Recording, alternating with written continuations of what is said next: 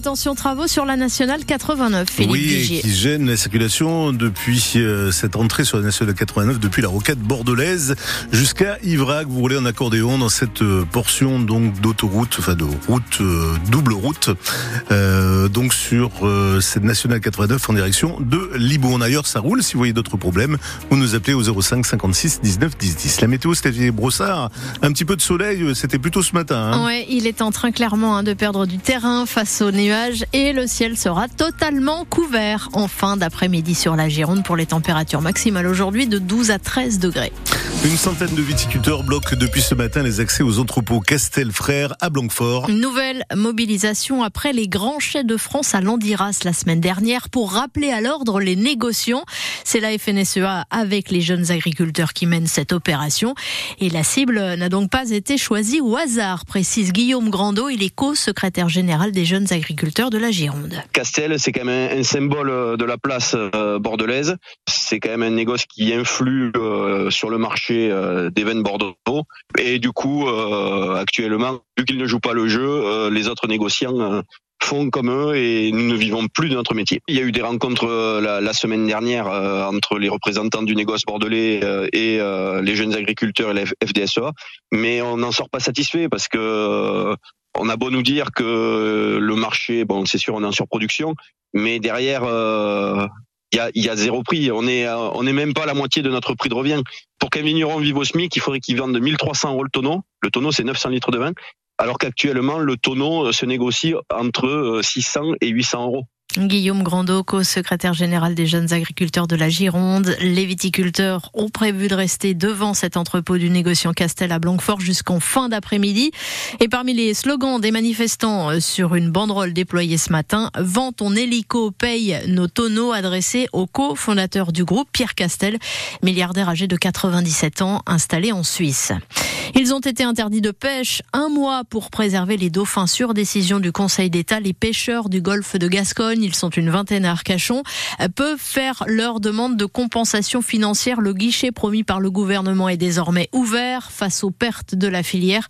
Le gouvernement s'est engagé à verser des indemnités à hauteur de 80 à 85% du chiffre d'affaires selon les types de pêche, avec les premiers paiements prévus courant mars et allant jusqu'à 75 des pertes pour les marailleurs. Une nouvelle étape importante pour le projet Oriseo à Soquets. Engie et ON ont déposé le permis de construire pour ce gigantesque parc solaire sur 800 hectares en pleine forêt au sud de Bordeaux. Projet très contesté et sans doute le premier et dernier du genre puisqu'à partir du mois prochain, tous les projets qui impliquent de déboiser plus de 25 hectares seront interdits.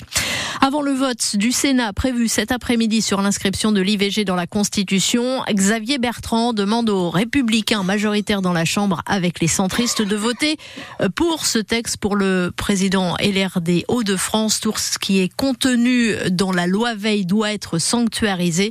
Les débats s'annoncent tendus sur cette promesse faite par Emmanuel Macron, mais dont la formulation ne convainc pas la droite et le centre, à savoir la loi détermine les conditions dans lesquelles s'exerce la liberté garantie à la femme d'avoir recours à une interruption volontaire de grossesse. Six mois que le réseau des bus et trams de Bordeaux a été remis à plat. Six mois avec donc l'apparition de nouvelles lignes, d'autres supprimées ou d'autres encore renforcées. C'était au mois de septembre. Alors quel bilan en tirer aujourd'hui? Quel premier bilan?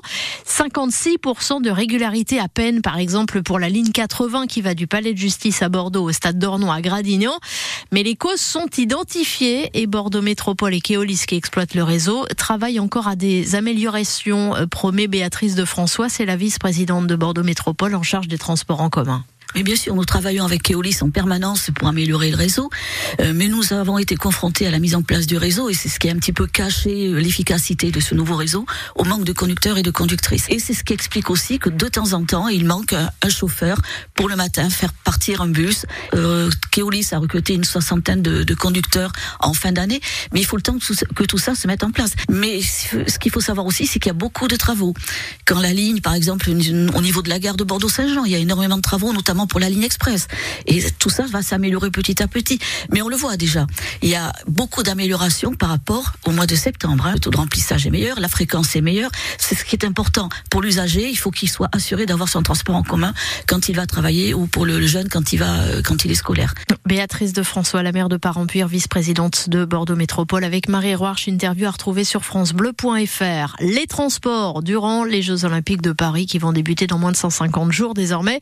C'est une des questions clés avec la sécurité. Les JO pourront-ils être perturbés par des grèves, comme ça a été le cas à la SNCF au début de ses vacances de février? Le ministre des Transports, Patrice Vergrit, est persuadé que non. Je viens d'une culture ouvrière et je ne crois pas un seul instant que les ouvriers, que les salariés, que les syndicats mettront en péril l'image de la France ou l'image de leur entreprise aux yeux du monde entier. Il n'y aura pas grève, c'est pas du tout dans la culture ouvrière. Ou alors je change de pays et je comprends plus rien au monde ouvrier. Mais très sincèrement, dans la culture ouvrière, on fait pas, on donne pas l'image de son pays. On est attaché à l'entreprise quand on est un ouvrier. On est attaché à son entreprise quand on est un syndicaliste.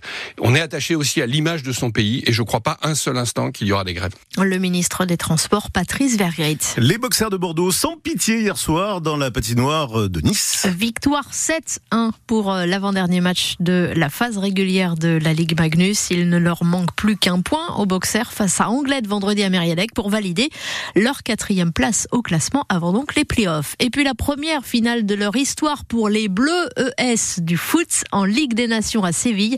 La France face à l'Espagne, championne du monde. Immense défi avant l'objectif principal de la saison, à savoir les Jeux Olympiques de Paris cet été.